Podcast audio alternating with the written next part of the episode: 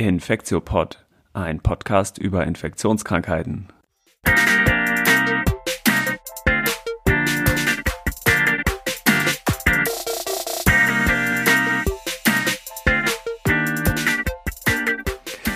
Ja, willkommen zur 50. Ausgabe des Infektiopods, ein kleines Jubiläum heute. Heute ist ja Freitag, der 5. März 2021. Mein Name ist Till Koch und wir sind wie immer zu dritt hier. Ich begrüße Annette Hennigs. Hi Annette. Hi, guten Abend. Und natürlich auch wieder dabei Elena Terhalle. Hi. Hallo. Ja, die letzten Male hatten wir ja ein bisschen inhaltliche äh, Folgen zu Tuberkulose, also zu Non-Covid-Themen gemacht. Und ähm, diesmal hatten wir eigentlich geplant, etwas zu nicht tuberkulösen Mikrobakterien zu machen. Aus Lebensgründen sozusagen hat es leider nicht geklappt dieses Mal, aber wir werden diese Folge auf jeden Fall nachholen, wenn der Kollege wieder Zeit hat. Ähm, und wir wollten aber trotzdem jetzt diese Woche gerne eine Folge machen, einfach weil es wieder einige äh, Dinge in Bezug auf Covid-19 zu besprechen gibt. Ähm, deswegen wird die Folge jetzt nicht ganz so lang werden, vielleicht wie andere Folgen. Naja, mal sehen. Ähm, vor allem ist sie aber nicht ganz so strukturiert, sondern wir drehen drehen sich vor allem um äh, Neuigkeiten, die wir haben. Wir haben so zwei Bereiche identifiziert. Einmal wollten wir so über Zahlen und Maßnahmen reden, so grob als ersten Bereich. Und der zweite grobe Bereich wird wieder sich um Impfungen drehen. Da haben wir äh, in beiden Bereichen auch jeweils ein Paper, was wir besprechen wollen. Genau, wir können ja vielleicht mit den aktuellen Zahlen und den Entwicklungen nochmal anfangen. Wir haben es ja alle gehört, die Ministerpräsidentinnen haben sich getroffen und jetzt werden irgendwie Lockerungen gemacht. Ich glaube, so aus rein wissenschaftlicher Sicht ist das eigentlich schwer nachzuvollziehen. Ne? Wir sind jetzt, ähm, wenn man sich die Kurven ansieht, bei ungefähr über 7000 Neuerkrankungen pro Tag, zum Teil glaube ich fast wieder bei 10.000. Also eigentlich mhm. ungefähr so gelegen wie im Oktober, kurz bevor der Teil-Lockdown begonnen hat. Ähm, und auch die Kurve ist jetzt nicht auf einem Plateau, also ist nicht flach, sondern es steigt halt wieder ganz leicht an. Aber im Gegensatz zu ähm, Anfang Oktober, wo es auch so leicht angestiegen hat, mit ungefähr dem gleichen Slope, also der gleichen Steigung wie jetzt, liegen wir halt deutlich, deutlich höher. Ne? Also es ist sozusagen die gleiche Steigung, aber eben nicht in der Nähe von der X-Achse, sondern da ist, liegt jetzt halt eine gute Schippe noch drauf. Und ähm, genau, irgendwie so richtig, so richtig sinnvoll erscheint das gerade nicht zu sein, oder? Diese Lockerung jetzt. Was meint ihr dazu? Ja, ich weiß, also ich habe ähm, jetzt auch jetzt sehr persönlich gefärbte Meinung.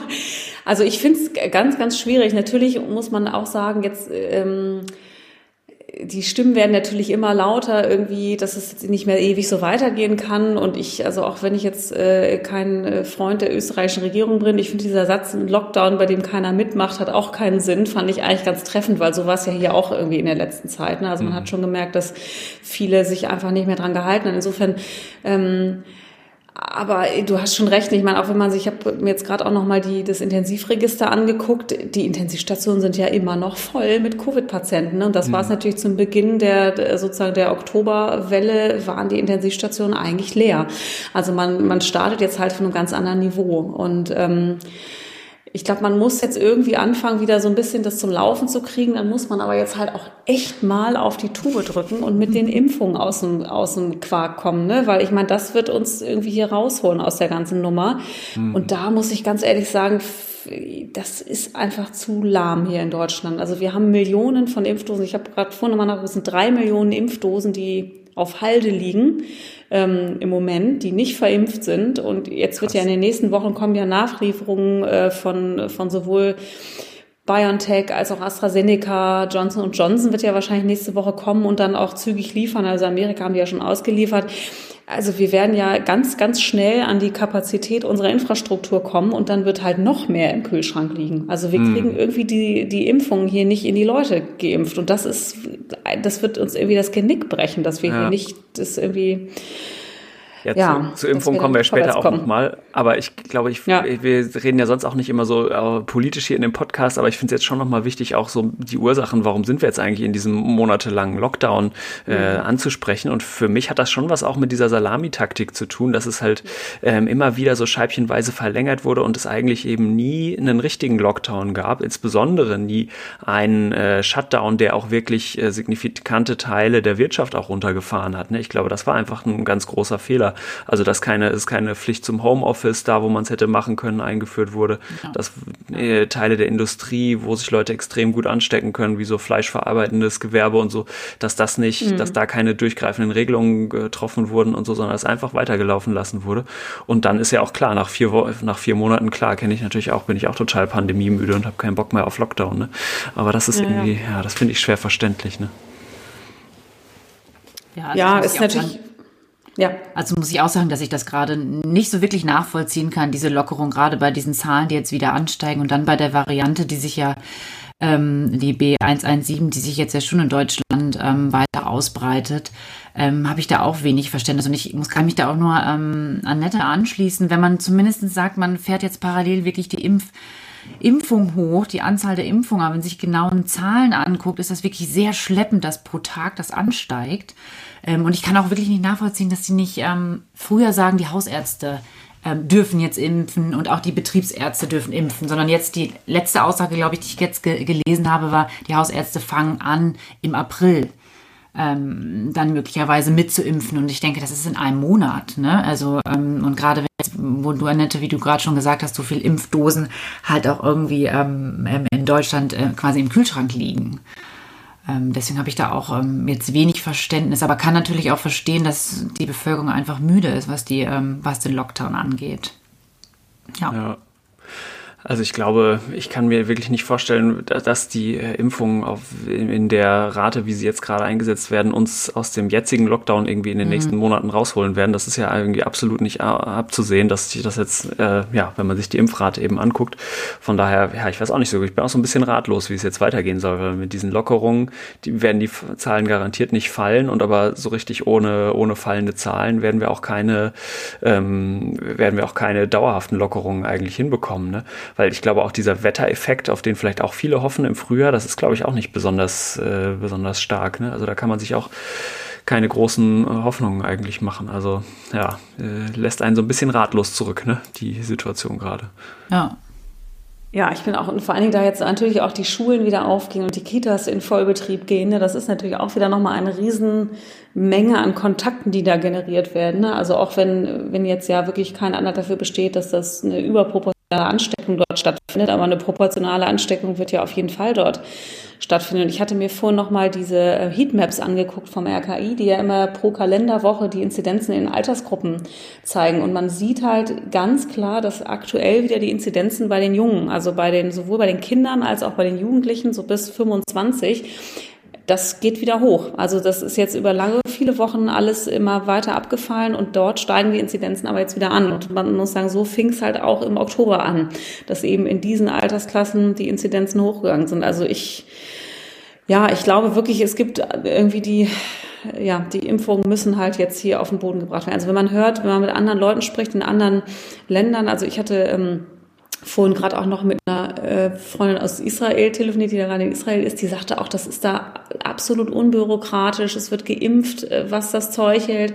Auch die, die Engländer oder in den USA, also wir bürokratisieren uns hier wirklich zu Tode mit diesen Formularen, mit diesen Internetseiten, die kein Mensch versteht. Und ähm, ja, aus Angst, dass dann irgendwer aus der falschen Gruppe geimpft wird, wird dann irgendwie lieber die Impf. Also ich kann es echt gar nicht mehr glauben, was man, das sind alles Einzelberichte und ob das alles stimmt, weiß ich nur auch nicht. Aber die Summe an abstrusen Geschichten, die man da hört, nimmt ja irgendwie kein Ende. Also ich, da, da muss dringend irgendwie was passieren, sonst hm. Weiß ich auch nicht. Sicher ja. schwarz. Ja, man vielleicht kann man es auch mit dem Spruch zusammenfassen, man braucht eigentlich für die Impfung keine Kühlschränke, man braucht nur Oberarme, wo man die reinbringen kann. Ne? Also weil das Zeug soll ja eben gerade nicht lange im, im, Kühlschrank rumliegen und vor allem soll auch schon gar nicht die zweite Dosis aufgespart werden, bis sie dann irgendwann benutzt wird, sondern äh, sobald man was kriegt, muss das eigentlich hauptsächlich äh, in die Arme von den Leuten. Ne? Absolut. Und das wird ja im Moment auch noch gemacht, ne, die zweiten Dosen. Also ich habe für Hamburg ist es so, dort sind, in Hamburg sind tatsächlich alle Erstdosen, die geliefert worden sind, auch verimpft, aber wir haben, halten halt auch die Zweitdosen noch zurück. Ne? Und da muss man sich auch überlegen, ist das jetzt sinnvoll, wenn die Lieferungen irgendwie zuverlässig ähm, nachkommen? Ja. Muss man jetzt wirklich irgendwie diese Sachen zwei Monate im Schrank liegen lassen, bis dann der wiederkommt und sie sich abholt? Also, also weiß ich nicht. Astra ja, ein AstraZeneca-Impfstoff, den man ja nach zwölf Wochen auch erst nachimpfen kann, die genau. zweite Impfung macht, denke ich, sollte man da doch eher dem englischen Beispiel folgen. ja. ähm, und wirklich die, die Impfstoffe verimpfen. Also. Naja, na gut. Rant, Ende. Ja, genau. Stimmt, wir haben nämlich schon vorher gesagt, diese Episode wird eine Rant-Episode. Rant, für die, die es nicht kennen, das Wort heißt auf Englisch, äh, ich habe mir die Definition angeguckt, to speak or shout at length in an angry, impassioned way. Fand ich sehr gut. Und auf Deutsch heißt es schimpfen, wettern, herumzetern. Sehr gut. Ja, genau. Muss ja auch mal sein, muss auch mal raus. Muss auch mal sein, genau. Okay, kommen wir mal zum nächsten News-Schnipsel. Mm, das war, ich bin ja wirklich kein äh, Bildleser, aber das war etwas, was ich in meiner Twitter-Bubble auch von der Bild-Zeitung mitbekommen habe, wo die nämlich den äh, Wieler, den Chef vom RKI, äh, zitiert hat über den Anteil von ja, Menschen mit Migrationshintergrund, wie es da stand auf Intensivstationen und dass das ja irgendwie ein Tabu sei, darüber zu reden, dass irgendwie viele Leute, die mit, mit schwerem Covid auf Intensivstationen liegen, ähm, einen Migrationshintergrund haben. Und da, das wollte ich nochmal einmal kurz aufgreifen und drüber reden. Also ich weiß nicht genau, wie äh, er da vielleicht auch misszitiert wurde oder so, aber an sich glaube ich, dass es äh, Leute, die als nicht weiß oder nicht deutsch gelesen werden, dass es davon mehr auf Intensivstationen gibt. Das ist jetzt erstmal wahrscheinlich ähm, eine Tatsache und das liegt aber natürlich weniger an äh, kulturellen Eigenschaften oder ähm, Verhaltensweisen, sondern vor allem an den sozialen und auch ökonomischen Verhaltensweisen. Das ist ja was, was man aus den Statistiken in den USA auch total kennt, dass eben die ähm, benachteiligten Gruppen gesellschaftlich, also vor allem arme Leute und eben in den USA Schwarze und Latinos zum Beispiel, ähm, ein deutlich höheres Risiko haben zu erkranken, hospitalisiert zu werden und zu sterben an Covid-19. Ne? Und das wird hier in Deutschland ja genauso sein. Nur hier sind es halt, weil es nicht so viele schwarze Deutsche gibt, halt mehr Leute, die deren Eltern vielleicht aus der Türkei kamen. Ne? Aber ja, das fand ich, also ich meine, abgesehen davon, dass man der Bildzeitung eh nichts glauben darf, aber das äh, fand ich schon ein bisschen eine komische Diskussion in Deutschland irgendwie, ne? dass das äh ich muss sagen, ich war total schockiert, als ich das gelesen habe. Ich habe auch diesen Artikel, ich habe nur die Überschrift gesehen und dachte, oh mein Gott, jetzt wird das irgendwie auch da instrumentalisiert ähm, und war wirklich erschüttert. Und ähm, ich habe jetzt das auch nochmal heute genauer nachgelesen. Man muss ja sagen, es gibt da null Daten zu. Da werden ja keine Statistiken drüber geführt in Deutschland. Irgendwie wer was für Patienten mit was für Hintergrund auf den Intensivstationen liegen, sondern dass einzelne Menschen behandelt werden. Ähm, und ich denke, der zweite Punkt, den du jetzt angesprochen hast, ist einmal dieses, da ist ja diese soziale Ungleichheit einfach. Was ist der Hintergrund davon, wenn möglicherweise eine bestimmte Population mehr auf der Intensivstation liegen könnte? Ähm, aber ich muss sagen, ich war also un, ich habe nur gedacht, unglaublich, ja. Ja, ich glaube, ja. es fängt auch schon bei dem Begriff Migrationshintergrund an. Ne? Ähm, das, das ist ja eigentlich auch schon falsch, weil es geht ja äh, eigentlich gar nicht darum, ob die Leute selber migriert sind, sondern es geht ja eigentlich, äh, was der Bild-Zeitungsartikel, glaube ich, meinte, war Leute, die als nicht weiß oder nicht deutsch gelesen werden. Ne? Wahrscheinlich haben die allermeisten davon gar keinen Migrationshintergrund, sondern sind in der x-ten Generation vielleicht irgendwie ein, eingewandert, weiß man ja auch oft nicht. Aber so, es geht doch eigentlich sozusagen nicht darum, wer jetzt wie migriert ist, sondern meistens geht es sozusagen um Gruppen, die in der Gesellschaft ähm, Ausgrenzung oder Benachteiligung erfahren, aufgrund von Aussehen meistens. Ne? Ähm, und das stimmt, das wird aber nicht, nicht erhoben. Aber genau dieses nee. Divi-Zitat, was du gerade gebracht hast, das fand ich auch super. Also die haben sich ja ziemlich klar dagegen positioniert ne, und gesagt, das ist irgendwie Quatsch. Also wir behandeln hier Leute auf der Intensivstation und äh, das ist erstmal egal, wo die herkommen oder wo deren Großeltern äh, geboren sind oder so. Ne? Ja. ja. Ja, und aber äh, irgendwie äh, klang halt in dem Artikel auch so an, ähm, ja, dann irgendwas von Parallelgesellschaften und dass sie sich alle in den Moscheen anstecken würden äh, und so. Und das, das finde ich aber auch, erscheint mir so total quatschig, wenn man sich die Bilder von halt so Kleinstwohnungen äh, anguckt oder ähm, von so fleischverarbeitendem Gewerbe oder Spargelernten, wo die Leute wirklich dicht an dicht gedrängt äh, arbeiten, wohnen oder irgendwie auf dem Feld sind, dann ist für mich nicht so eine große Frage, wo die sich angesteckt haben könnten. Also äh, ja. ja. Und ich habe ich hab mal versucht, was äh, zu finden zu sozialer Ungleichheit und Covid-19, also wissenschaftliche Literatur, und bin auf eine Studie, ich glaube, es war schon aus dem August letzten Jahres vom RKI gestoßen. Die haben so ein kleines äh, Fachmagazin Journal of Health Monitoring. Ähm, und da gibt's, äh, gab es was zu einem Paper, was hieß Soziale Ungleichheit und Covid-19. Ähm, so eine systematische Übersichtsarbeit. Also die haben sich, äh, haben so verschiedene andere Paper gescreent und haben sich dann letztlich ähm, 4, 46 äh, Paper durchgelesen, vor allem aus äh, englischsprachigen Ländern und haben eben geguckt, was die Studien dazu gefunden haben und das so ein bisschen so zusammengefasst, also eigentlich so eine Art Meta-Analyse. Ne?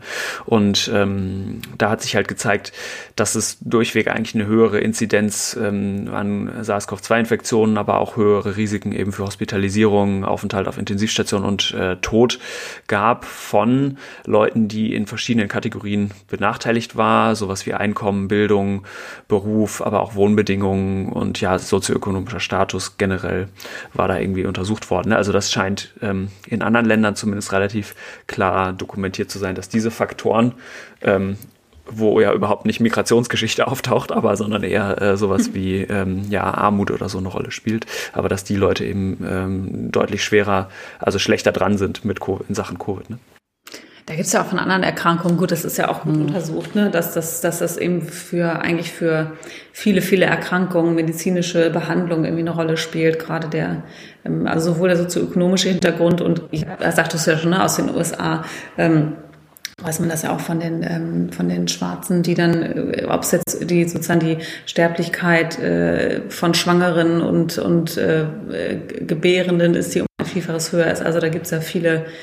Auch jetzt wieder, dass die Impfungen alle weggeschnappt worden sind von den reichen Industrienationen. Das geht ja vom Großen ins Kleinste. Ist das ja einfach, ja. Ähm, ist das ja, ja äh, Genau, und bei diesen sozialen durch, ne? Determinanten ja. von Gesundheit ist es, glaube ich, wissenschaftlich allgemeiner Konsens, dass das mhm. jetzt nicht an irgendwelchen mhm. genetischen Unterschieden liegt, sondern eben an den, ja, an den Lebensbedingungen der Leute. Ne? Also, ja. Ja. ja. ja.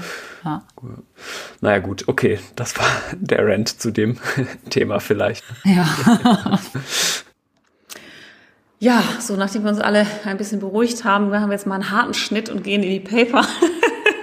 Ich fange mal an äh, mit einer, auch einem äh, Preprint, die sich nochmal angeguckt haben, ähm, die ähm, das Risiko für Hospitalisierung ähm, des, äh, der Variante B117 versus den normalen Varianten. Und zwar ist das eine Arbeit aus Dänemark.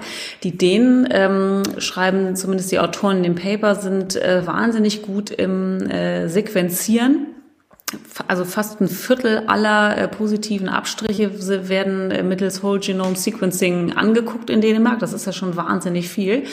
Ähm, und die haben sich äh, hier angeschaut, ähm, zwischen Januar und Februar die positiven Abstriche. Und ähm, das waren ähm, 36.000 testpositive Individuen, ähm, von denen ähm, 80 Prozent sequenziert worden sind in dieser Arbeit.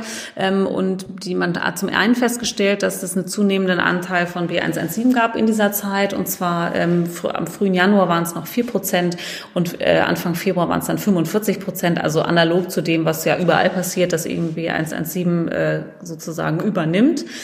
Und man hat dann erstmal einmal ganz grob geguckt, die, die B117 hatten versus die, die nicht B117 hatten, sind die jetzt irgendwie schwerer erkrankt oder nicht? Und hat dann erstmal festgestellt, in so einer ganz groben, ähm, sie haben das ausgedrückt in Odds Ratio für Krankenhausaufenthalt, also das Risiko, ins Krankenhaus zu kommen mit B117 versus ohne, also versus mit einem anderen, mit einer anderen äh, Variante, ähm, war erstmal etwas geringer. Ähm, und dann hat man sich das aber nochmal genauer angeguckt und hat gesehen, dass ähm, die äh, Leute, die B117 hatten, tendenziell deutlich jünger waren ähm, als die, die eben die normalen äh, Varianten hatten. Und als man das dann nach Alter und Vorerkrankungen nochmal gematcht hat, hat man dann schon gesehen, dass sozusagen im Vergleich, wenn man sich gleiche Populationen angeguckt hat, die zum einen mit B117 versus den normalen Varianten infiziert waren, dass da eben das Risiko doch erhöht war mit einer, mit einer, äh, mit einer Odds Ratio also mit einem Risiko von so 1,5 bis 1,6-fach erhöhtes Risiko für Krankenhausaufenthalt.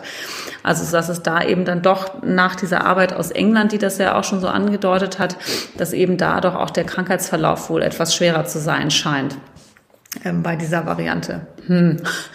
Ähm, ja, nicht so schön, muss man sagen, die, äh, diese, diese Ergebnisse. Das ist, wie gesagt, noch ein Preprint, aber das sind die, äh, die Daten, die aus Dänemark jetzt publiziert sind. Ja, ich glaube, wir hatten im Infekt-Support auch schon mal ein anderes kleines äh, Paper dazu besprochen, was aus England kam und was ähnliches äh, gezeigt hatte, auch im Preprint genau. damals. Genau. Ja, ja. genau. Aber das Gute ist ja, äh, wie ihr auch schon gerade gesagt habt, dass die Impfungen äh, trotzdem wirken ne, gegen B117, auch wenn es vielleicht eine leicht erhöhte äh, Sterblichkeit gibt darunter. Ja. Genau.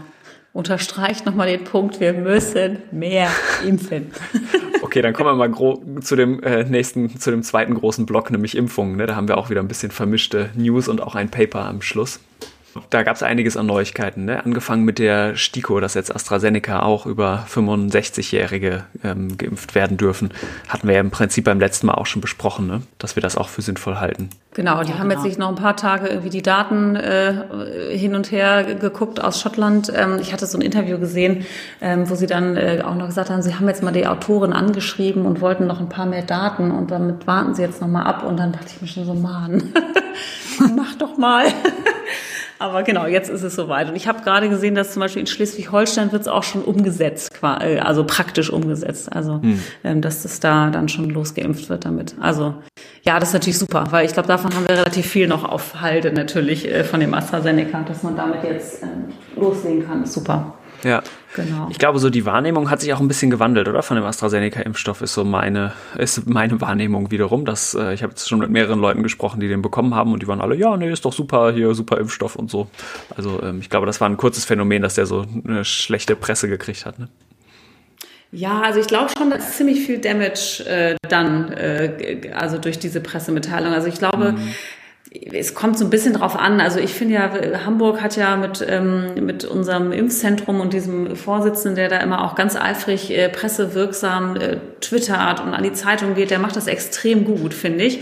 Ähm, so dass wir da, also in Hamburg haben wir, glaube ich, wirklich, wie gesagt, alles verimpft, was wir so, was wir so haben, wenn man sich, wenn man sich die Daten anguckt. Es gibt, glaube ich, auch Bundesländer, wo es echt noch schleppend ähm, okay. läuft. Also ich. Okay ich glaube in MacPom oder sowas, da sitzen die auf ganz viel noch, ähm, hatte ich letztens ähm, gehört. Also ja, hm. aber ich, ich hoffe jetzt, dass wir, dass wir da aus dem, äh, dass wir da jetzt weiter nach vorne kommen. Ja. Ich habe das mal als Anlass genommen, mir die STIKO-Empfehlungen zum Impfen gegen Covid-19 jetzt nochmal durchzulesen. Ähm, einem, und vor allem hat mich interessiert, was sie zu so Impfabständen äh, sagen. Also einmal mh, zu im Impfabstand von der ersten und der zweiten Impfung. Ganz äh, generell ist es ja so, dass ähm, die Empfehlung sich an der Zulassung orientiert und ähm, bei den RNA-Impfstoffen, dass bis zu sechs Wochen man ja auch ähm, sich Zeit lassen kann bis zur zweiten Impfung, ne? bei Moderna zumindest. Und ähm, bei den vektorbasierten Impfstoffen also bei AstraZeneca ja sogar bis zu drei Monaten, also bis zu zwölf Wochen hin später eigentlich impfen kann. Ne? Also ich glaube, AstraZeneca wird ähm, aktuell noch nach neun Wochen nachgeimpft. Also okay. Ähm, das wird aber jetzt, also das sagte ja auch Spahn, dass das jetzt irgendwie gestreckt werden soll. Mhm. Ähm, und ich bei BioNTech hält man sich äh, meines Wissens nach sehr strikt noch an diese drei Wochen. Ich glaube nicht, dass das da gestreckt wird. An, ja. Nee, das ist, glaube ich, so ein bisschen individuell nee. tatsächlich angepasst. Okay. Weil ich wurde jetzt auch nach, also das ist, glaube ich, unterschiedlich zwischen auch äh, unterschiedlichen Krankenhäusern und so gewesen. Das habe ich schon mitbekommen, dass die es manchmal okay. gestreckt okay. haben. Und dann aber AstraZeneca auf zwölf Wochen. Ist ja, ja aber das auch dann sinnvoll Sinn. gewesen. Genau. Ja. ja. Also bei AstraZeneca finde ich es auch sehr sinnvoll. Bei BioNTech finde ich, da sind, finde ich wirklich diese Daten aus Schottland, wo es dann eben nach, äh, mhm. ich glaube, ab Woche ja. sechs eben dann die Effektivität so ein bisschen abnimmt. Also ich finde, ja. da sollte man schon das nicht ganz, ganz mhm. extensiv strecken. Ja. ja. Okay, alles klar. Also nicht besonders, es wird nicht einheitlich gemacht und äh, sechs Wochen Offensichtlich bei den RNA-Impfstoffen nee, nee, wirklich dann Maximum, ne? So als Fazit ja. vielleicht. Ja, okay.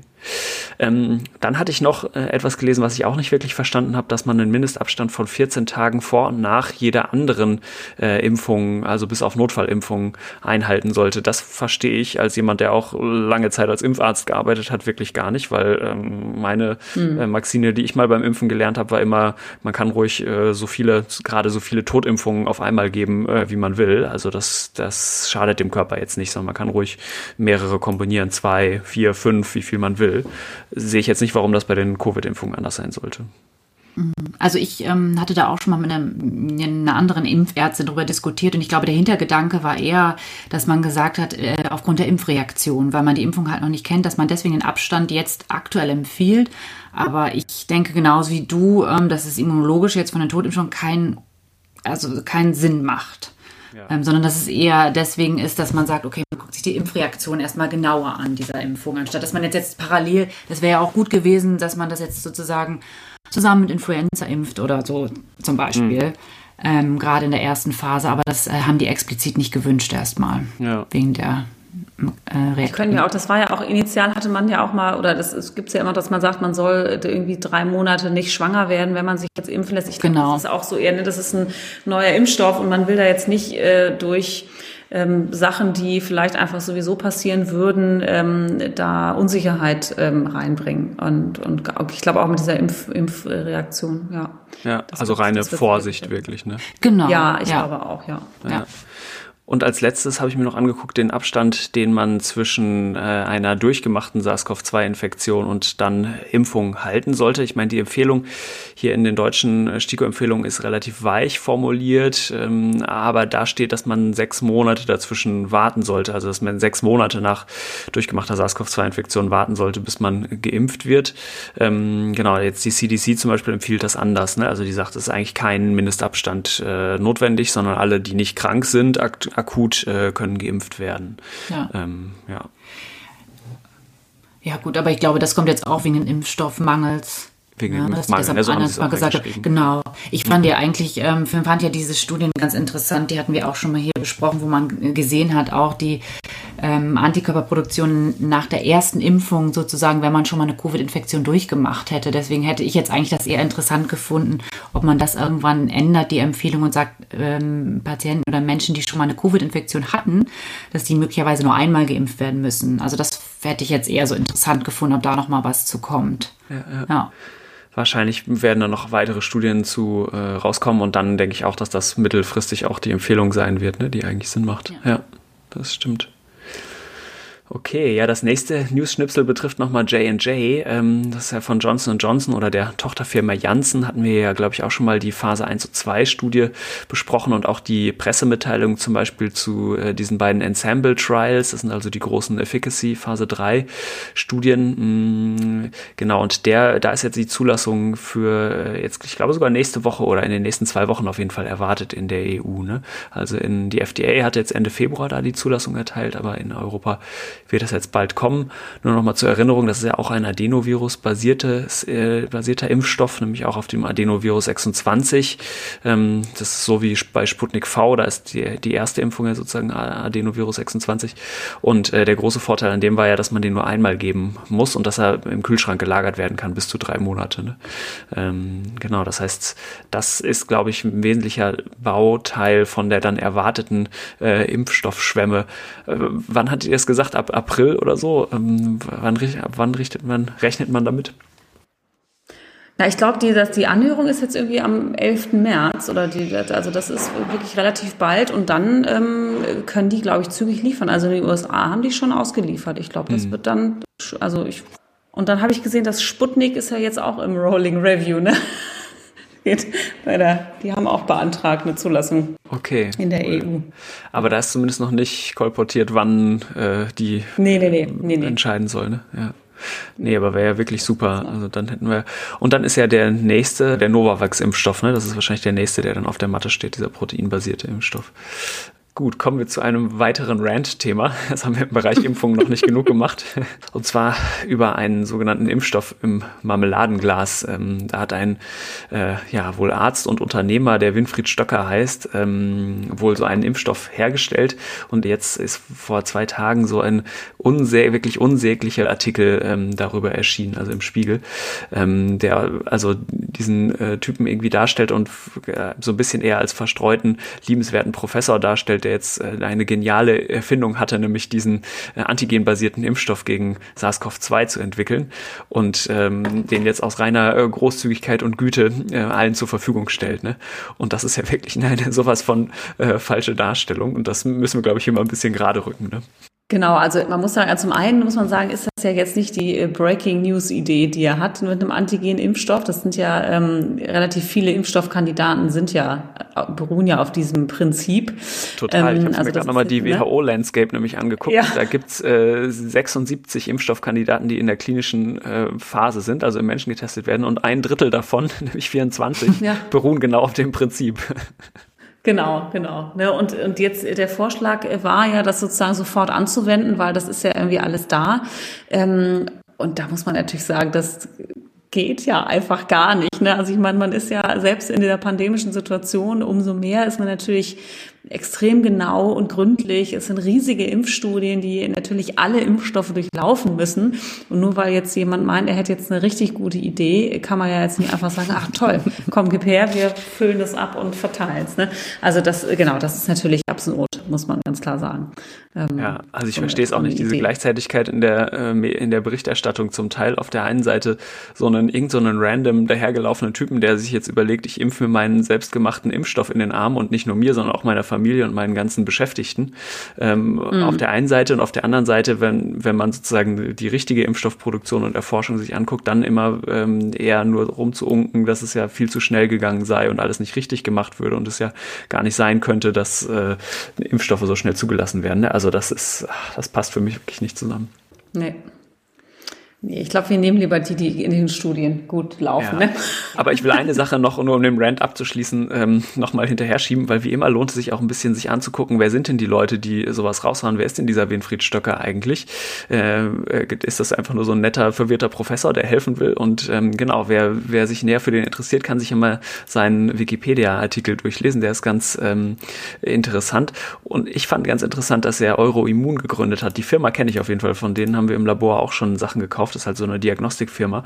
Und die hat er irgendwann für über eine Milliarde Euro verkauft. Das heißt, der Typ ist Milliardär eigentlich. Mhm. Und äh, nicht nur das, er hat auch eine, würde ich sagen, einigermaßen äh, dunkelrechte Vergangenheit, hat sich immer wieder rassistisch geäußert, so dass sich in Lübeck die Uni schon von ihm distanziert hat, hat zum Sturz von Merkel aufgerufen und deswegen Volksverhetzung angeklagt worden. Das ist dann eingestellt worden. Hat sich natürlich auch ordentlich antifeministisch geäußert, gegen die MeToo-Debatte gewettert und so weiter. Da wird einem, wenn man sich danach diesen Bericht bei Spiegel TV anguckt, äh, wird einem noch komischer, wenn er da von deinen, seinen Mitarbeiterinnen gedankt kriegt, irgendwie wie mh, dankbar sie ihm sind, dass er sie geimpft hat mit seinem tollen neuen Impfstoff. Ne? Ah, naja. Hm.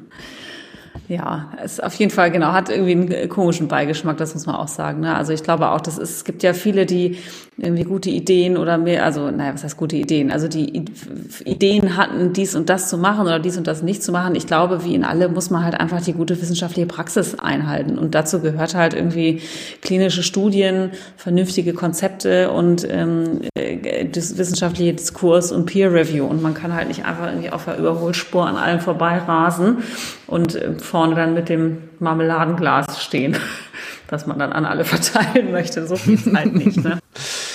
Na gut, okay, kommen wir vielleicht nochmal zurück zu den äh, peer-reviewten oder zumindest in Zukunft äh, zu peer-reviewenden Papern. Pre-peer-review, genau. genau. Wir haben nämlich noch eins äh, auch zu Impfungen rausgesucht. Ich hatte es gerade schon angesprochen, äh, und zwar zu dem Novavax-Impfstoff. Ähm, auch das passenderweise ja ein proteinbasierter Impfstoff. Ähm, der Novavax-Impfstoff ähm, hat aber ähm, äh, tatsächlich das ganze Spike-Protein, was ja in so einer Präfusionsvariante sozusagen stabilisiert ist. Und übrigens, genau, das nur nochmal als äh, der Impfstoff aus dem Marmeladenglas, der hat nämlich nur die RBD-Teil, also nur diese Rezeptor-Binding-Domain, was wahrscheinlich auch nicht so eine ganz gute Idee ist, weil da äh, die Viren einen leichteren Immune-Escape gegen machen können. Aber gut, das jetzt nur als eine Side-Note. Also es geht jetzt äh, eigentlich um die, mh, in diesem Preprint mh, gegen, um die Effektivität von diesem Novavax-Vakzin gegen die sogenannte Südafrika-Variante, also gegen diese B1351-Variante. Das Paper heißt Preliminary efficacy of the NVX-CoV2373 COVID-19 vaccine against B1351 variant steht auf MedArchive und beschreibt eine ähm, Studie, eine Phase 2 Studie, die ähm, war auch schon randomisiert und zumindest die ähm, Ärzte, ah, nee, war auch verblindet und placebo kontrolliert und ist eben in Südafrika gemacht worden, wo diese ähm, 1351er Variante vor allem eben grassiert. Es sind ungefähr 4400 Personen äh, eingeschlossen worden, die sind eins zu eins randomisiert worden in eben Verum, also diese Novavax-Vakzine mm, und Placebo.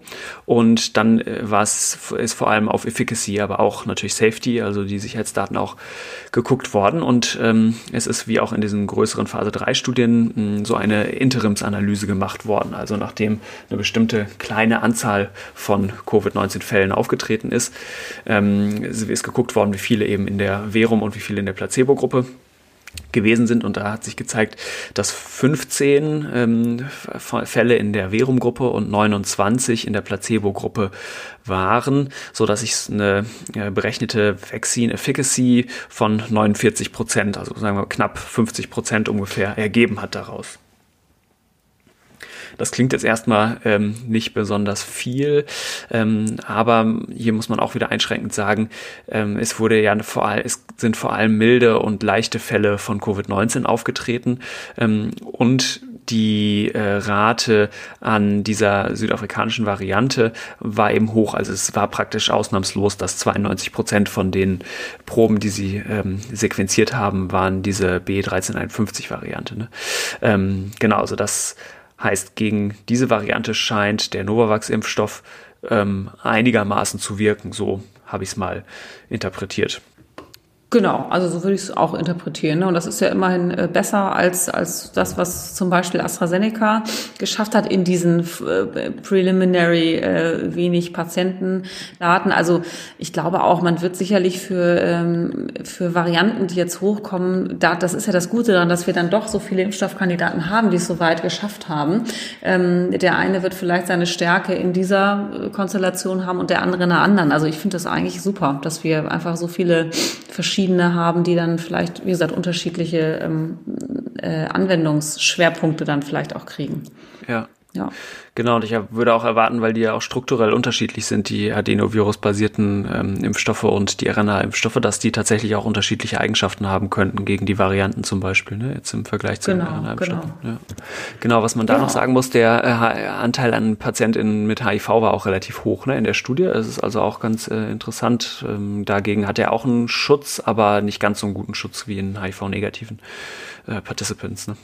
Ja, sehr gut. Ich glaube, dann haben wir es. Äh, it's a wrap, glaube ich, ja. für diese Woche. Jetzt kommen wir aber noch zu den Fundstücken der Woche. Cool. Oder? Und Till hat schon ein ganz großartiges angekündigt.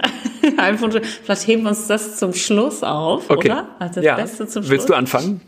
Ich kann mal anfangen. Ich habe jetzt, also ich habe ein Buch mitgebracht, das ähm, habe ich auch noch nicht zu Ende gelesen, muss ich sagen. Aber was ich bis jetzt lese, ist sehr gut. Das Buch nennt sich Pathos und ist von Solmas Korsand. Ähm, das ist eine ähm, eigentlich eine äh, Journalistin, die ähm, in der Schweiz äh, arbeitet und die hat ähm, ein Buch geschrieben über eben Pathos und für, über dieses pathetische äh, diese Empörung und ähm, das, das Produzieren, ob es nun auf Sozial, äh, Sozialmedia, Social Media oder so in Diskussionen ist und wem jetzt eigentlich Pathos zusteht und wem nicht. Und das ist sehr interessant. Also sowohl die, die Herkunft dieses Wortes als auch wie es angewendet wird. Der, ich bin noch nicht so ganz so weit gekommen, aber wie gesagt, was ich bisher gelesen habe, ist sehr gut und auch gerade zu dem Rant-Thema heute. Das glaube ich ganz gut. Das ist gut, ja. Cool. Ja, genau. Gedacht. Ja. okay, Elena, was hast du denn? Ja, ich ähm, habe mal so ein Online-Spiel ähm, mitgebracht. Und zwar ein Escape Room. Das kennen sicherlich die meisten. Und das kann man auch online spielen. Ich finde, das äh, passt gerade zu dieser Zeit ganz gut, gerade da wir ja uns doch noch im Lockdown befinden und ich das ja erstmal befürworten würde, dass wir uns nicht in großen Gruppen treffen, kann man das halt dann online spielen und kann man einfach wieder was machen zusammen. Ähm, Genau, und deswegen kann ich das einmal empfehlen. Achso, da kann man sich dann verabreden, sozusagen? Genau, damit, da kann man sich. Ah, okay. Genau, da kann man sich verabreden mit mehreren. Man muss, kann auch mit, also mit unterschiedlichsten Rechnern dann halt und dann muss man irgendwie über einen anderen Kanal sozusagen kommunizieren und dann kann man das zusammen spielen. Ähm, ich, mir macht das ja ähm, Escape Room ja immer sehr viel Spaß, deswegen, ähm, genau. Ja, ich habe das noch nie gemacht, aber das klingt gut. Ja. Ja,